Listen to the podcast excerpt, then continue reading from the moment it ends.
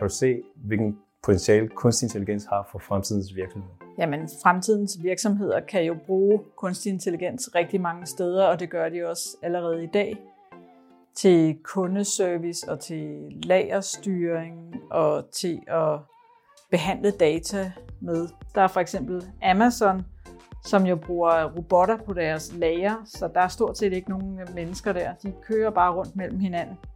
Og de bruger det også øh, ude på deres hjemmeside til at anbefale andre produkter, der kunne være interessante. De bruger det i deres kundeservice, og hvis man får leveret en pakke, så kan man i nogle lande få den leveret med en drone. Så de er gået all in, kan man sige, på at, at bruge de her nye teknologier.